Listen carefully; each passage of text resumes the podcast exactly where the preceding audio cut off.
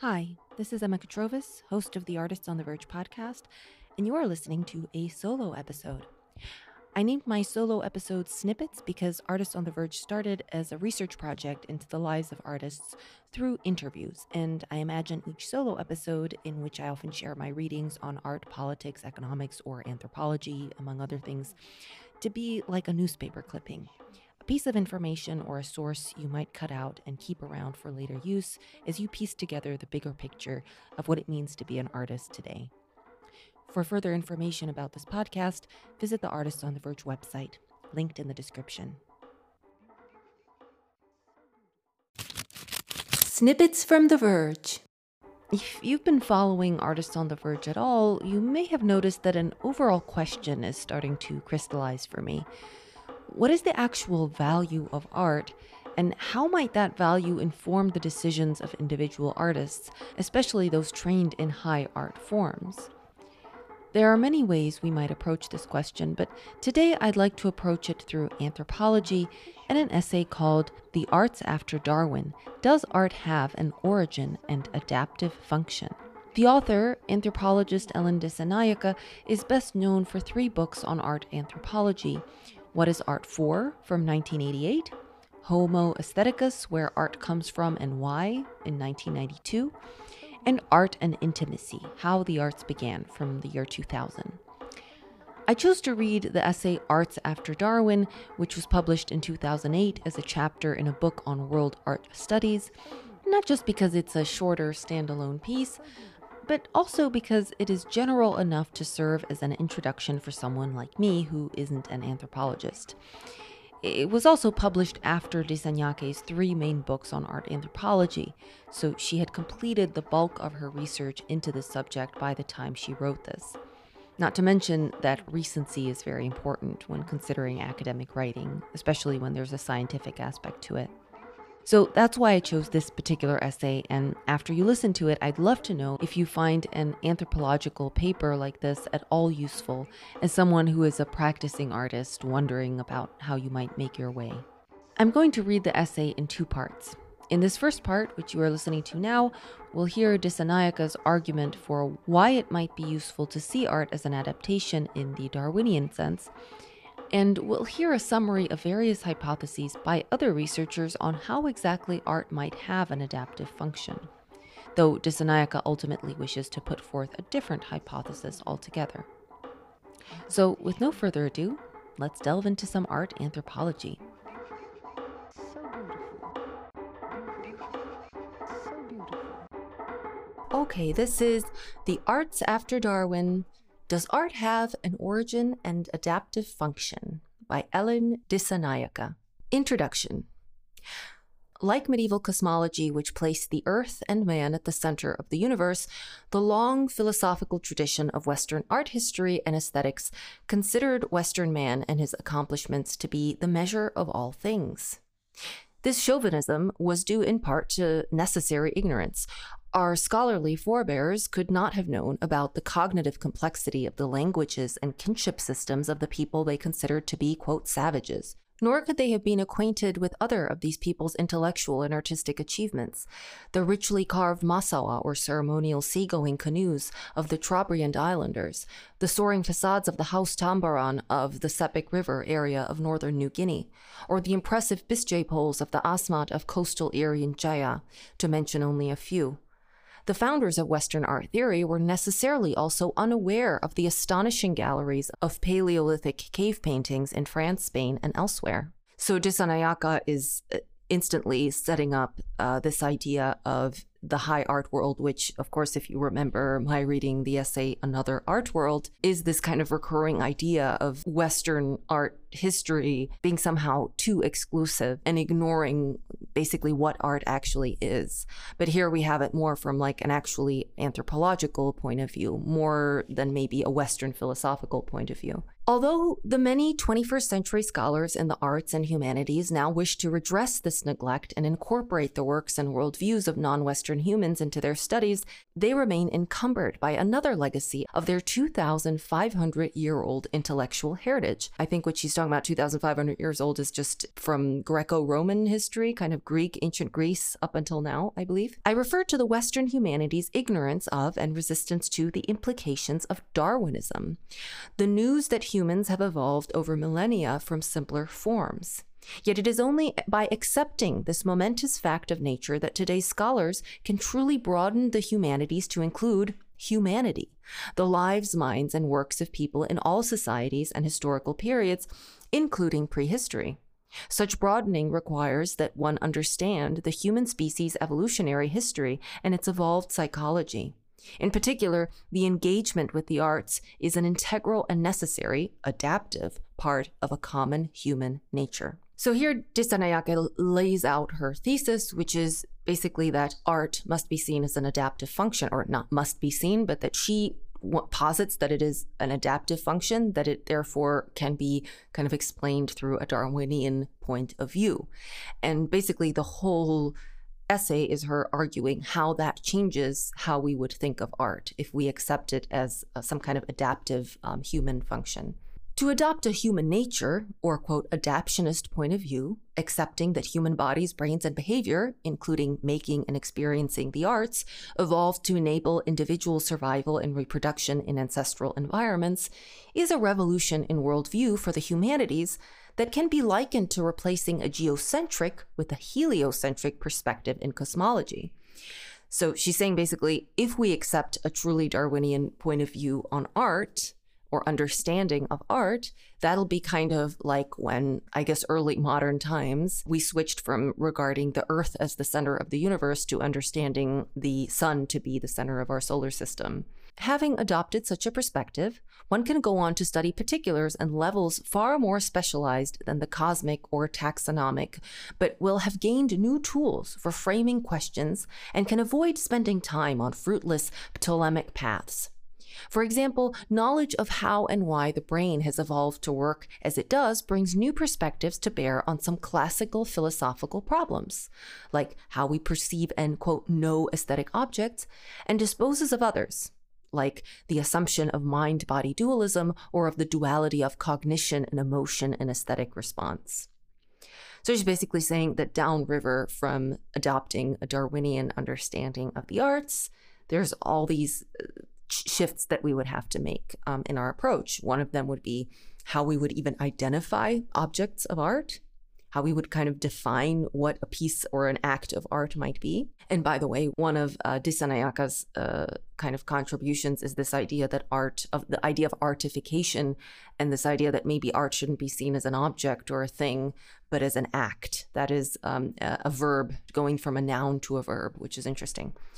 The adaptionist principle of the unity of species nature is able to provide an underlying framework in which to address what is now an incoherent mishmash of concerns within the humanities about identity, authenticity, relativism, the crisis of representation, and the consequences of globalization.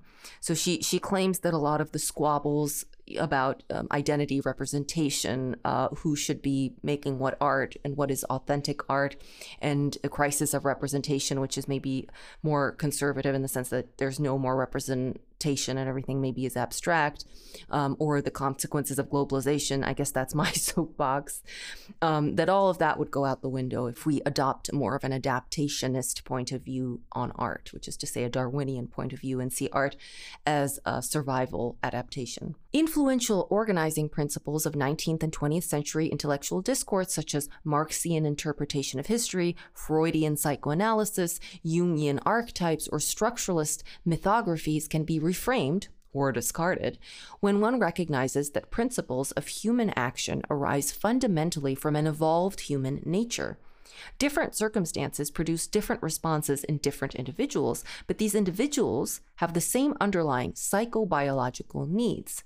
Jared Diamond's Compendium of World History, Geography, and Biology in Guns, Germs, and Steel from 1997 is a brilliant example of understanding human diversity, including artistic expression, within an underlying framework of species unity. So she's basically just this is that's how academic prose works. She's just kind of reframing uh, and supporting, further supporting her thesis that we need to see art not as the work of a single tradition, because of course, when you go to a conservatory and when you go study high art, when we think of high art as people like Ellen herself uh, that are part of the West, we tend to think of a certain artistic tradition at the expense of or, or exclusion of all other artistic traditions, of which there are many, many in the world. And she says it would be more useful if we simply saw art as a fundamental aspect of human nature, which has some kind of adaptive function and which which addresses our fundamental psychological needs rather than the product of a particular tradition against which all art should be measured, right? In this chapter, I shall briefly one suggest that art is an adaptation. She has already done that, but I guess she'll she'll further support that. Two, counter misconceptions about evolution and one of its core concepts, function. So she's going to explain a little bit better what Darwinism actually is because she says actually that there's a lot of misconceptions of, of what that means. Three, survey four major current adaptationist hypotheses for the evolutionary origin and function of the arts. Four, propose a common denominator of art and introduce the notion of making special, expand upon and defend this hypothesis. and six, suggest implications of adopting a humanity centered art history and aesthetics. So, subchapter one considering art as an adaptation. There are two major problems with considering art to be an evolved or adaptive component of human nature. The first problem is shared with all who hope to say anything useful about art. What is it that one is talking about? What is art? For now, let us simply include in this concept the activities that are commonly and loosely thought of as, quote, the arts music, dance, literary language, visual ornamentation and representation, dramatic performance, and return to the question again in section 4 basically she's just saying we're going to talk about what art actually is later. For now just imagine what you usually imagine under arts and that's just, you know music dance literature visual arts um, and decoration and then also drama. So basically how we see art normally today. The second problem is restricted to evolutionary psychologists or adaptationists who view all physical and psychological efforts as being directed towards the ultimate ends of survival and reproduction. What is art's adaptive function? The ability to make a weapon or a canoe presumably contributes to personal welfare and fitness, but careful decoration of these objects would seem to take time and effort that could be better used in more obviously beneficial activity. The arts, singing, dancing, drumming, complex performances, and the lavish ornamentation of bodies or surroundings are costly, highly energetic activities whose ultimate benefits are not immediately apparent. One eminent evolutionist has, in fact, forcefully declared that music, and by implication the other arts, is not an adaptation, but rather a byproduct of other adaptations. And that was Steven Pinker, apparently. Yet certain observations suggest that art, or the arts, might well be adaptive. A. The arts are observable cross culturally in members of all known societies, regardless of their degree of economic or technological development. B. Their traces are evident in our ancestral past, as we find from at least 100,000 years ago with the use of red ochre and subsequent material artifacts. C. Their rudiments are detectable and easily fostered in the behavior of young children, as when babies and toddlers spontaneously move to music, sing along or alone, make marks, decorate their bodies and possessions, play with words, find pleasure in rhythm and rhyme, or enjoy make believe. D. They are generally attractants and sources of pleasure, like other adaptive behaviors such as mating, parenting, resting, or being with familiars in warm and safe surroundings. The arts occur under appropriate and adaptive conditions or circumstances. That is, they are typically about important life concerns, as in ceremonies that mark stages of life or that concern prosperity, safety, and subsistence. F, they are costly, large amounts of time, physical and psychological effort, thought, and material resources are devoted to the arts as to other biologically important activities such as sex, finding, preparing, and consuming food, socializing and gaining social acceptance, helping close kin, talking with friends, and acquiring useful information. Especially in small scale or subsistence societies, art behavior consumes resources far beyond what one would expect for an unimportant activity. A trait, activity, or behavior meeting these requirements is a candidate for being considered adaptive. And she actually includes a footnote. And she says here, according to evolutionary psychologists Leda Cosmid- Cosmides and John Tooby, who published this in, ni- 1992, adaptations are characterized by economy, efficiency, complexity, precision, specialization, reliability, and effect. And Dissanayake argues that art meets these criteria, but that there's not time to kind of elaborate on that. So, subchapter two misconceptions about evolution and functionalism. Evolutionary theory is the central unifying concept in modern biology. For a century and a half, its claims have been tested by countless scientists who overwhelmingly accept its validity and fruitfulness. Controversies within the field of evolution concern not the fact of evolution, but rather the mechanisms by which it happens. The theory of evolution has been essential to developments in modern medicine, epidemiology, agriculture, and pharmaceuticals on which our daily lives depend. Yet most people are both uninformed and skeptical about the very idea, particularly when it is applied to humans. Half of American adults, for example, deny evolution as a fact of nature. And for nearly a century in the United States, religious zealots have sought to restrict or even ban the teaching of evolution in the public schools. So this is not an experience I have had, but but I guess uh, you know th- these are studies that she's citing about at least in the U.S. there being this weird skepticism about evolution as applied, especially to humans. Now, and I think she addresses this in the next paragraph. But of course, there's also people who, on the contrary, misuse this idea of competition and survival of the fittest to justify you know selfishness, basically both extremes have been a problem the denial of evolution, but then also the kind of misunderstanding and misuse of the idea of evolution, especially in the 20th century, has been pretty devastating, right? Unfortunately, serious misunderstandings about the claims of evolutionary theory are as widespread and pernicious in the academy as they are in popular culture, where the word Darwinian is synonymous with cutthroat competition. So she's addressing that here.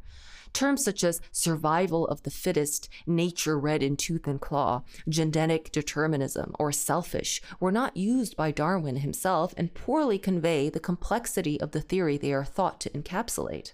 It should not be necessary to remind readers that current evolutionary thinking about humans, unlike that of some 19th century proponents, is neither hierarchical, with white European males at the top, nor determinist individuals are not in a perpetual struggle of each against all. Sympathy, generosity, and cooperation are as much a part of human nature as are self interest, xenophobia, and aggression.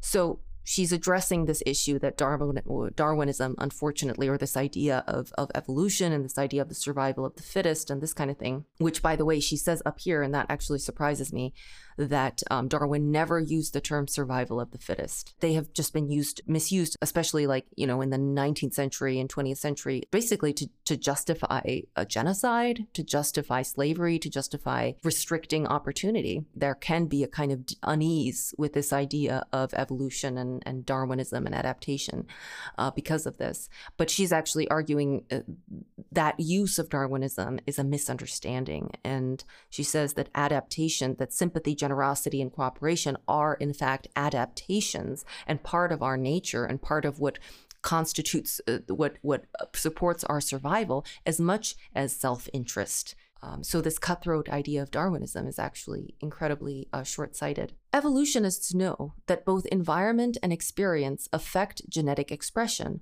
so that the concept of genetic or any other quote determinism should be abolished, along with the phrase nature or nurture. Culture, quote, nurture, is not an alternative to, but is part of biology, nature. Every human is born with an unstoppable preparedness to become cultural. Babies come into the world ready to interact socially with those around them, to learn to speak, to imitate and wish to please, to accept the beliefs of their associates, and to play. These behaviors are evolved, adaptive predispositions the means by which every human becomes enculturated in the ways of the group into which he or she is born.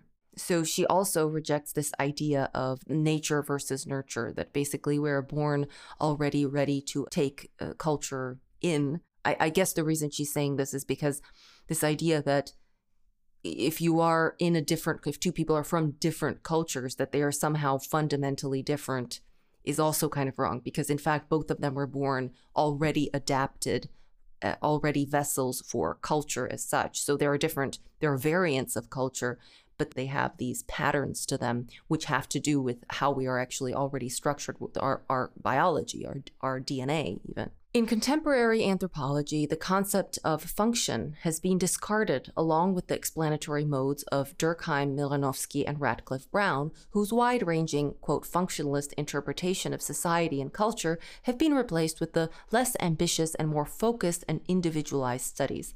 So here I feel like she's talking about like discourses within anthropology that, that I just don't know anything about because I'm not an anthropologist. So um, that would take a little bit more investigation on my part. As used by evolutionists today, however, functional explanations of human behavior bear little resemblance to anthropologists' assumptions about functionalism. They do not suggest, for example, that all parts of a society are interrelated or that individual behavior within a society performs some intrinsic function specific to that society. The concept of adaptive function need not be inflexible, hierarchical, or determinist, nor will it force individual instances of a functional, adaptive behavior, such as art, into a Procrustean bed of Western presumptions. Quite the contrary. The adaptionist idea is that behaviors are evolved predispositions that can be expressed in a variety of cultural and individual manifestations.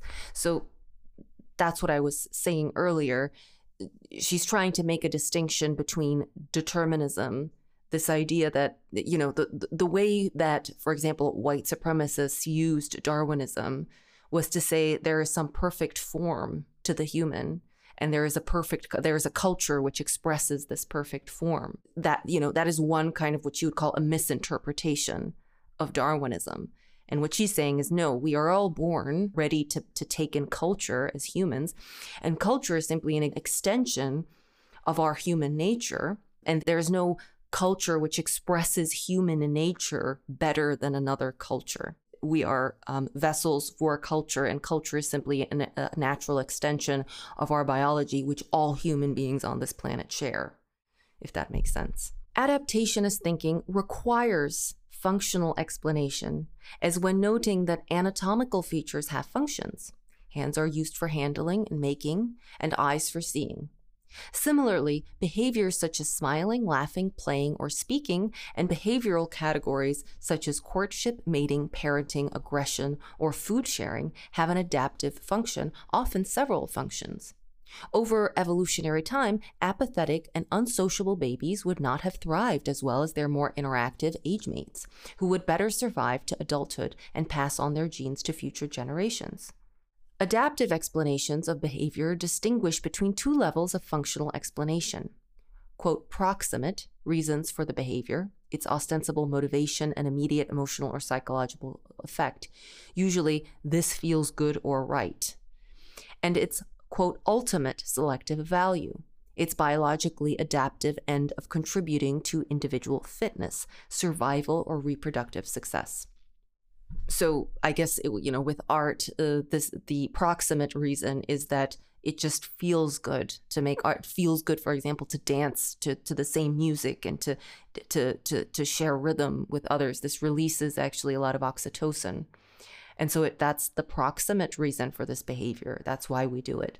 But then the ultimate reason um, is the selective value. So human beings that participated in dancing together and had these oxytocin releases formed closer bonds with their communities and therefore we're more likely to survive because in fact we are utterly dependent on the communities that uh, we live in and, and, and always have been that would be approximate and an ultimate value of something like dancing together Obviously, one rarely acts from a conscious decision or intention to survive or transmit one's genes to future generations. It is proximate emotional desires and satisfactions that motivate and reward adaptive behaviors such as courtship and mating, caring for children, defending against an aggressor, sharing food with one's kin and intimates, and participating in art. These desires and satisfactions, products of brain activity, have evolved to motivate adaptive behavior. People engage with the arts for many proximate reasons to express their inner selves, to demonstrate their devotion to a deity, to earn a living, to assure a successful hunt, to please a client, to impress others, to while away the time for entertainment and pleasure. One can quickly compile a long list from looking at examples of the arts in various small scale societies, as well as from examining aesthetic theories proposed by people who had no interest in a biological or adaptionist explanation. So, yeah, she's just saying people engage in arts for proximate reasons, but that doesn't mean that there is not some deeper, um, ultimate reason for this art. I mean, that's that seems pretty self-evident to me, but I guess that's the thing about academic prose is that it's constantly supporting itself and over supporting and re-supporting itself. An adaptationist view of art should seek to describe a proximate function or functions of art that can plausibly be shown to fulfill the ultimate function of contributing to survival or reproductive success. So that's what we said. If we take an adaptionist or Darwinian view of art, you're going to be describing a proximate function. Why do people in the moment want to do this action? Why do they want to make this piece of art? Why do they want to dance? Why do they want to sing at that moment? And then how does that act ultimately contribute to the survival of that individual or that community? It is not necessarily that each instance of art contributes to these ends, exactly. So it's not that every time that someone is making a piece of art, they're, you know, it's like some point system, like a video game where you get points, survival points or something. It's more complicated than that, obviously. No more than each instance of altruism or mating. So it's not like every time people have sex, they fulfill the quote ultimate reason for sex, because, well, also human beings have sex for many, many other reasons besides just creating more human beings. Um, not every act of altruism is necessarily instantly returned or returned at all, right? That doesn't mean that altruism and mating don't have some kind of very profound effect on our survival, right? However, in the way of life in which the adaptation evolved, those who possess the adaptation, so in this case, art making, those who possess, let's say, the community that possesses the art making, would have tended to survive and reproduce better than those who did not. So she, she's saying this uh, as a fact, but basically, that is if you believe in an adaptationist point of view, you must believe that making art, the communities that made art, simply survived better than those that did not. And so the question is now why? So this is subchapter number three current adaptive hypotheses of art. Dissanayake is going to now go through some of the hypotheses that exist about maybe why art might be actually adaptive, might actually uh, contribute to individual and group survival. Since about 1990, a growing number of scholars with an evolutionary grounding have published book length and shorter treatments about the evolutionary function of one or another art, some of which are summarized in this paragraph for readers who are interested in exploring the subject. So the rest of this paragraph is just references to all these different papers and books that have been written about the possible adaptive value of art. So if you're interested in that, I've linked to this essay in the show notes. Um, it's on just the first paragraph of page seven. Rather than describe each author's claims individually, please note what a great service Dissanayake is doing for us right now by parsing all of these material, all of this this literature that she lists above, um, and she just kind of divides it into into four uh, simple, simpler um, ideas. That's really great. Some views straddle categories, and I am aware that particular proponents of a hypothesis may feel that I have oversimplified or, or overgeneralized their position. All right, well, but for us beginners that aren't necessarily anthropologists, I think this is a, probably a good start, I assume. So here we go. The first uh, possibility for why arts might be adaptive is improving cognition. The arts contribute to problem solving and making better adaptive choices. This function includes proposals from several bioevolutionary approaches to the arts.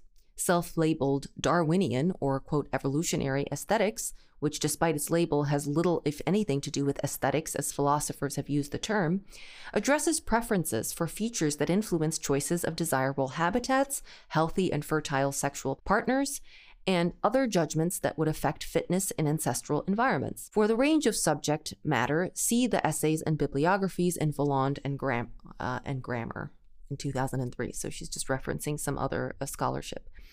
Although they do not deal directly with artworks or art activities, some of these studies have contended that present day responses to the arts may be derived from the ancestrally adaptive preferences, like for symmetry of bodies and faces, that they investigate. I mean, so basically the idea that, you know, juicy fruit was good, therefore we like uh, things that look like juicy fruit. I feel like commercial culture has tapped into that more so than, than necessarily art. In a related vein, neurologists of vision who practiced neuroaesthetics show how evolved perceptual psychology underlies our appreciation of visual art. The function of art is to, quote, represent the constant, lasting, essential, and enduring features of objects, surfaces, faces, situations, and so on, and thus allow us to acquire a deeper knowledge of them. These neurocognitivists do not treat the sort of multimedia and participative arts that presumably characterized early humans, but use examples from masterpieces of Western visual art to illustrate their claims. Interesting. So, I mean, she, she's saying this having said that she believes that um, we shouldn't focus only on Western art to understand art. So clearly, I would say, I would assume that she's not really on board with this particular hypothesis. Uh, the hypothesis that art is supposed to train us to understand objects and surfaces and faces and situations better. A third cognitivist approach addresses the human appetite for fictional stories, which on the face of it would seem to be maladaptive in a species that relies on the transmission of accurate information. Following Darwinian aesthetics theorists, and early theorists of children's play, these hypotheses claim that fiction safely presents vicarious experience of adaptive information to cognitive systems that are involved with foresight, planning, and empathy, thereby providing risk free practice for later life when similar circumstances might arise. I mean, that seems pretty logical to me, and I, I, I would say that probably um, stories do, are to some extent do some to some extent have that function, that they allow us to um, kind of imagine ourselves in situations without having to necessarily live them, imagine ourselves facing death without having to necessarily face it, for example. I actually kind of like that idea, although I clearly not all art is about that. Um, Scalise Sugiyama, uh, 2001, has examined folk tales from around the world to demonstrate that in fictional narrative, people acquire accurate information about local habitats that may contribute to their fitness. So, I mean, yeah, like a lot of fairy tales, for example, contain information about like plants, like which plants you should eat and this kind of thing. Um, so it's basically just a way to, to kind of share knowledge. So that was like the the first cluster of um, hypotheses, which is uh, that art contributes to problem solving and making better adaptive uh, choices. Uh, but you could, she listed three very different approaches to that basic um, I- idea of art, right? So, B, propaganda. The arts are used to manipulate, deceive, indoctrinate, or control other people. Interesting. Insofar as art directs attention and emotion to messages, it can be used subversively to the benefit of the art maker. Surveying a wide folklore literature, Scalise uh, Sugiyama makes a case for storytelling as a means of political manipulation and fitness enhancement. Power, that's a name, in 1999 offers an unusual argument supported by studies of rituals described in sub Saharan African ethnographies that visual art and dance originated when ancestral females, participating as a group, painted their bodies with red ochre in order to attract males. Who assumed they were menstruating and hence fertile, receptive to courtship and, and eventual insemination, thereby gaining gifts of meat and valuable resource. So that's kind of a weird example um, of manipulation through art, but okay. Um, so C, the, the third cluster of, of possible hypotheses on the adaptive function of art is sexual display. The arts promote mating opportunity through display of desirable qualities like physical beauty, intelligence, creativity, prestige, which denote fitness. At present, the most popular and influential evolutionary explanation of the adaptive value of art is the sexual selection hypothesis, derived from Darwin's speculation about the extravagant plumage or elaborate songs of some male birds. Yeah, I've heard of this hypothesis that basically art is just an elaborate um, mating game. Like it's just like when birds sing uh, or or um, have elaborate feathers, like peacocks. Noting that these conspicuous ex- excesses would seem to impede locomotion or attract predators and therefore be non adaptive, Darwin suggested that splendidly colorful tails or lusty songs must instead be courtship devices for attracting the attention and sexual favors of females. A 20th century examination of such, quote, costly signals by Zahavi and Zahavi, 97, proposed that they honestly convey to prospective mates and to potential predators that their owners have unusual vigor. Weak or sickly males could not, quote, fake such clear signs of vitality, which for them would be handicaps rather than advertisements. Um, I've heard that smoking is also this kind of thing, like that. Pe- that the reason people smoke is to just show, like, I'm so fit that I can literally poison my body and I'm fine. The ornamental character of plumes, crests, tails, and songs in birds provides an obvious analogy with human arts, which are claimed also to be honest, costly signals since the strength, vitality, intelligence, skill, and creativity required for their display cannot be faked by those who are less well endowed. The arts thus are seen to be an arena for competition, advertising fitness and therefore leading to reproductive opportunity through female choice. So she says female choice, and what that would imply that art making art making is only for men, even in our species, which clearly just it, it just isn't the case. Now, I do think that multiple reasons for art can be happening at the same time, and this may very well be one of them, but I don't think it should be seen as the only one. D. So the the fourth cluster of possible explanations for the evolutionary uh, adaptive function of art reinforcing sociality. The arts enhance cooperation and contribute to social cohesion and continuity. Despite the popularity of the sexual selection hypothesis, countless ethnographic accounts attest to the contribution of the arts to sociality and cooperation. Evolutionary psychologists have then contributed to art important social functions, such as augmenting the impact of ritual, thereby strengthening religion's power to cement group cohesion, indicating group membership with dress or badges, enabling behavioral coordination and neural entrainment through rhythmic movement and ritualized participation in temporally organized performance, and inculcating, quote, descent amity. Um, descent amity, I think it's like connection to your mm, closest kin, maybe.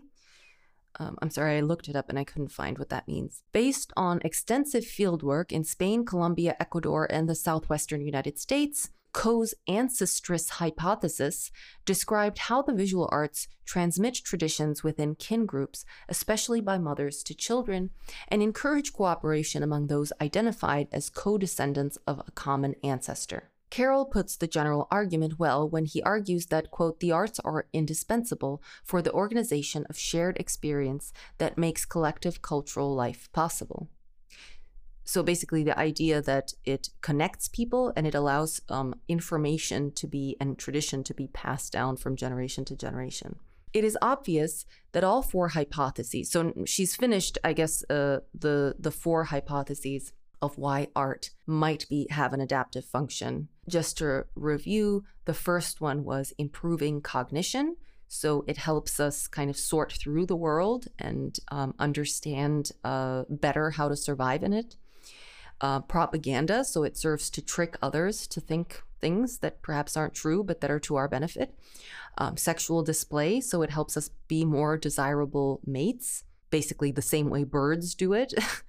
um, reinforcing sociality um, is the fourth one, which is both bringing communities together and then allowing um, passing the passing down of knowledge to one's direct kin. It is obvious that all four hypotheses are plausible in at least some instances. Everyone can think of examples that appear to perform these functions, and each function can be shown to contribute to survival or reproductive success. All make welcome contributions to a greater appreciation of the deep rootedness and variety of artful characteristics in our species. Yet I maintain that most of the arguments for these hypotheses are inadequate for understanding art as a broader, evolved, and adaptive phenomenon. Some are too narrow, focusing on one art, like body decoration, or one evolved capacity, like visual perception. Most are conceptually vague, using the word art imprecisely and frequently conflating it with other concepts with which art is often but not universally associated or equated. So, uh, Dissanayake has done us a great service by kind of summing up the literature so far, at least until 2008, of hypotheses of why art might have an adaptive function. And I think it's actually, uh, as she admits, it kind of all has a bit of truth to it. But she's saying that she feels like none of them are actually satisfying because they're either vague, they're either too specific about what they examine, or they're too vague about how they even identify what art is. For example, she says, in some of the cognitive explanations, art is treated as being synonymous with or equivalent to beauty, defined circularly as a pleasurable and thus adaptive sensory or cognitive preference. Or art is located in visual stimuli that excite perceptual response to color, line, and form. Yet in experiences of art, one responds to more than adaptive preferences, say for salubrious landscapes and to more than single qualities such as color, shape, and line. By considering aesthetic response to be any adaptive preference and by defining beauty as what is highly preferred and enjoyed, Darwinian aesthetics does not distinguish experiences of art from any other pleasurable or adaptive experience. So she's kind of uh, criticizing, I think, mostly some of the ideas in the first cluster of uh, adaptive functions, the idea that it helps our cognition. So she's criticizing it because she says, well, if you're just saying that art is there to reinforce what we find beautiful, because what we find beautiful is landscapes which are fertile or human beings who are fertile. If that's all, why would we need a separate field of art which makes those representations, why couldn't we just uh, aesthetically appreciate the landscape around us and human beings around us who are fertile? Why would we have to create art in order to represent those things? I guess. Similarly, Scalise Sugiyama's discussion of narrative are wide ranging, useful, and well supported. That was the last hypothesis in that cluster of, of hypotheses that said art was um, something that improved our cognition. The one that said fiction is a way for us to kind of live through hypothetical experiences and learn from them without actually having to be, for example, in danger or something like that. So, similarly, uh, Sugiyama's discussion of narrative are wide ranging, useful, and well supported, but the adaptive advantages, she notes, lie uh, in the information content of any narrative, not in what about it might be art. So again, I guess she's saying like, okay, well, if it's about passing on information, I guess why not just why would we need a set an art form in order to pass on that information? And what about the passing on of that information in the form of fiction as art as opposed to not art, I guess. Few would consider a newspaper story, a museum guide to an exhibition, a diary entry, an electronic message, or a joke art, even though all are narratives or stories that provoke useful knowledge or can manipulate others' behaviors sometimes you know journalism and diary entries and kind of uh, let's say theoretical works about art or jokes are sometimes seen as art. So that's constantly that that's fluid right? It's constantly shifting. So but i guess she's also she's still in this idea of like you know high art and why why is high art defined in a certain way i guess Advocates of the sexual selection, now she's going to crit- critique the sexual selection hypothesis. Advocates of the sexual selection hypothesis focus on art as being costly display of the artist's beauty, virtuosity, skill, and creativity. Yet these features too are not in themselves art, but broader entities that some but not all instances of art may have or use. Convert, so she's just saying, you know, art as, as something like bird song and bird feathers um, is, you know, might apply to some art, but it doesn't apply to it universally. And she's saying, I want a universal, I want a universal explanation for art making. Conversely, they are also to be found outside the arts, as later examples will show. Granted, art is frequently beautiful, skillful, or costly, as in the ritualized presentation of beautifully garbed, marriageable young women, the tireless dancing of impressively masked and costumed men, the displays of wealth such as decorated yams in Papua New Guinea, or the prestige of feather headdresses of Polynesian chieftains. But so are other things a colorful bird or a field of flowers, a perfectly executed gymnastic feat, an ingot of gold. What specifically makes artful instances of beauty, virtuosity, skill, and creativity different from the non-artful ones? That is, again, that so that's what I was saying earlier. What is the aesthetic appreciation of, for example, a sunset, which is not art because it's a naturally occurring thing? How do we kind of theoretically distinguish that from the representation of a sun, sunset? Why are those two different you know what what is fundamentally different about those because something is fundamentally different about those In other words, one must still specify what additional capacity, quote, art, has been selected for. Additionally, a closer look at some hypotheses reveals that they neglect important features of the arts in pre modern societies.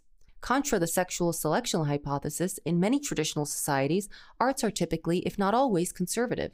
Originality and creativity, so important in Western arts, recently at least, are often discouraged. Traditional arts may not necessarily be even beautiful or skilled, as in Yupik paintings, where stylized, simple representation to accompany a story is valued over aesthetic effect. Often, several arts occur and are experienced concurrently, unlike modern society's arts, which typically reside in museums, concert halls, and books created, performed, and experienced by specialists who individually practice or appreciate these individual manifestations of painting, chamber music, or literature. In traditional societies, an entire group may make the art and join in its performance. As Chernoff says, the most fundamental aesthetic in Africa is that without participation, there is no meaning. And she's saying here something which which might echo if you've um, listened to some of my other stuff where I read about um, art communism, which was based on this idea that everyone is an artist. I actually listened to uh, an interview with uh, Dissanayake, and she actually said this that that in traditional societies everyone is an artist. And then there's also this observation by this Chernoff uh, person about this being the most fundamental aesthetic in Africa, that there has to be participation in the art.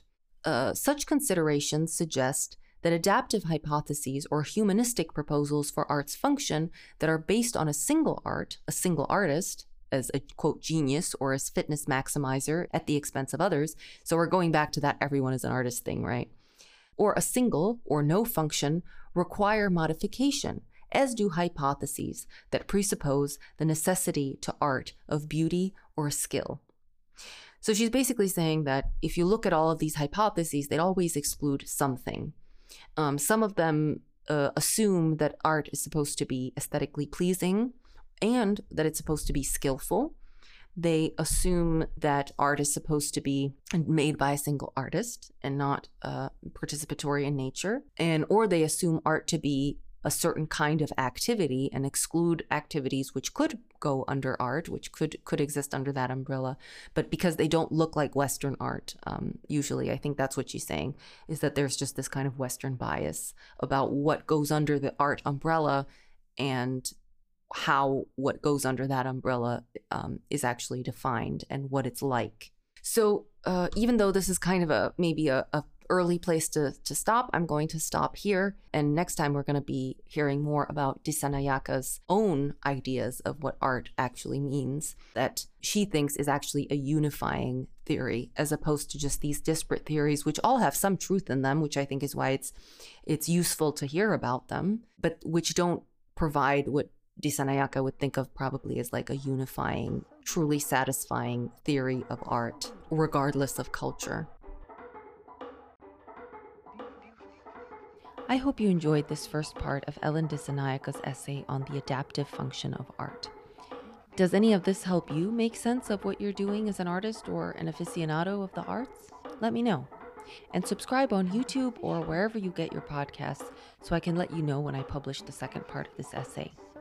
The best way to keep up with Artists on the Verge is to sign up for the newsletter that comes out on the 13th of every month, linked in the description. Here's to being on the verge.